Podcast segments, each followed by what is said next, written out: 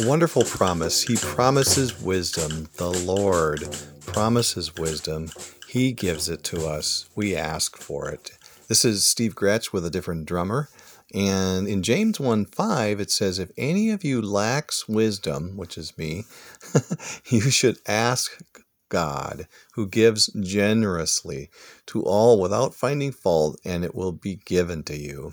Isn't that wonderful? The Lord God gives. He we ask, He gives, and um, and why I love this. Why do why do we ask? Because we don't know stuff.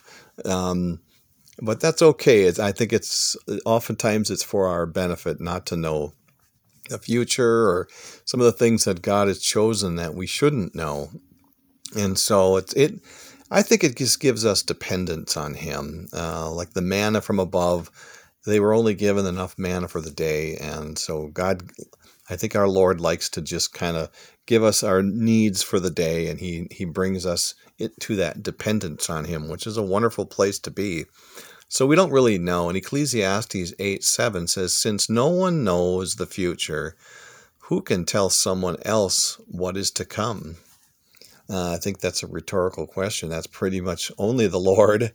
The Lord, the Lord gives us uh, in His Word. He gives us um, uh, answers to the future. We know some things, and we don't know a lot of things. And so the Lord says to ask. In Zechariah 10 1, says, Ask the Lord for rain in the springtime. It is the Lord who sends the thunderstorms. We just had one come through here. It was pretty amazing. Beautiful, actually. I love thunderstorms. Okay, back to the Bible. He gives showers of rain to all people and plants of the field to everyone. That's Zechariah. Um, you know, we just ask the Lord, and He sometimes He says yes, and sometimes He says no, and sometimes we just we just have to um, press on um, and wait. Um, but the Lord says not to give up. And I love this story about Nehemiah, how he he was in turmoil over the, the walls in the city of Jerusalem were broken down, and he prayed and and he said in Nehemiah 1:11, Lord, let your ear be attentive to the prayer of this your servant, and to the prayer of your servants who delight in revering your name. Give your servant success today by granting him favor in the presence of this man.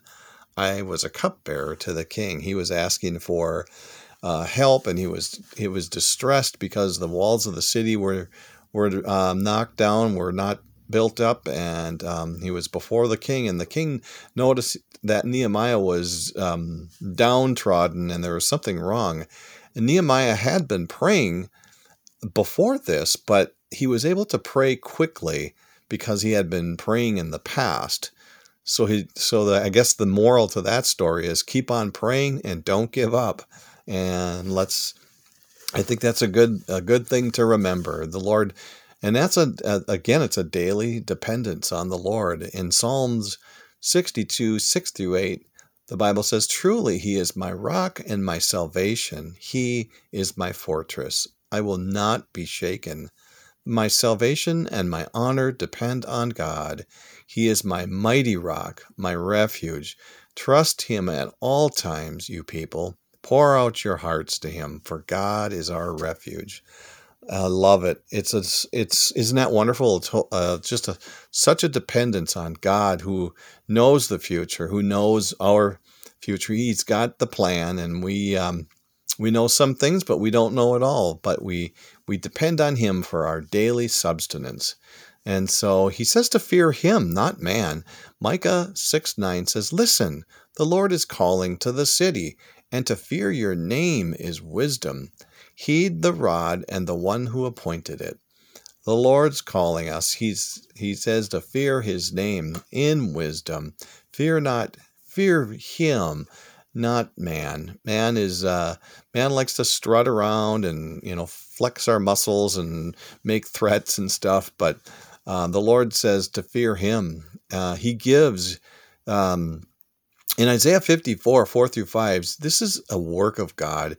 I love this because in that in the promise it talks about the Lord gives us wisdom. It comes from him. Isaiah 50, 4 through 5 says, The sovereign Lord has given me a well instructed tongue to know the word that sustains the weary. He wakens me morning by morning, wakens my ear to listen, like the one being instructed. The sovereign Lord has opened my ears. I have not been rebellious. I have not turned away. I love that because it's again, it's a work of God. I remember in Luke, um, tail end of Luke, he, the Lord opens the mind of the of the uh, the people that they would understand His word and understand the Scriptures. I think it's only then that the that we do understand. It's a work of God. He does it, and He answers prayer in First Chronicles four 10 Jabez cried out to God of Israel, Oh, that you would bless me and enlarge my territory.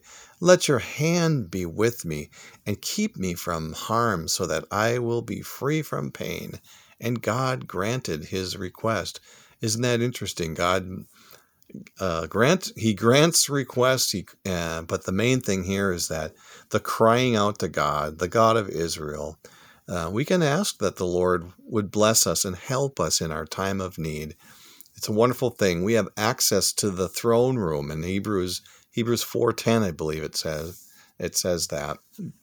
Um, in First Kings, oh, this is another verse I was thinking about the that he answers prayer. First Kings 18, 37 through 38 says, Answer me, Lord, answer me, so these people will know that you, Lord, are God, and that you are turning their hearts back again.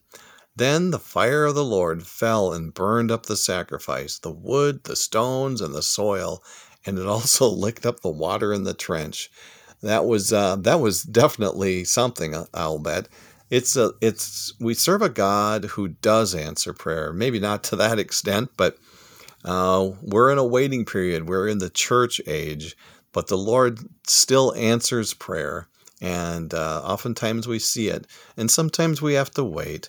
So this is the this is the the uh, promises wisdom and the promises that God if we lack wisdom God has it so we ask him for it he'll give it generously and he won't find fault so we don't need to be afraid and he will give it to us and I um, when we were taking our Bible school years years ago with some friends, one of my one of my buddies noticed that Christ is this wisdom. Um, and he was saying that in a sense, it's when we ask for wisdom, it's like asking for more of Christ, and that's uh, that's the the cry of Jabez too. I think that you would bless him and enlarge his territories. We want more of we want more of the Lord. We want to serve Him. We want to be with Him, and we want this life to be centered on the Jesus Christ, who is the object of our faith. Christ is the Christ is wisdom. In Proverbs eight one, it says, "Does not wisdom call out? Does not understanding raise her voice?" And then it's this. I think this is the verse. I'm, i could be wrong, but I think this is the verse that my friend was referring to in 1 Corinthians 124 says, But to those whom God has called, both Jews and Greeks, Christ, the power of God and the wisdom of God. It makes sense, doesn't it? He's the wisdom of God.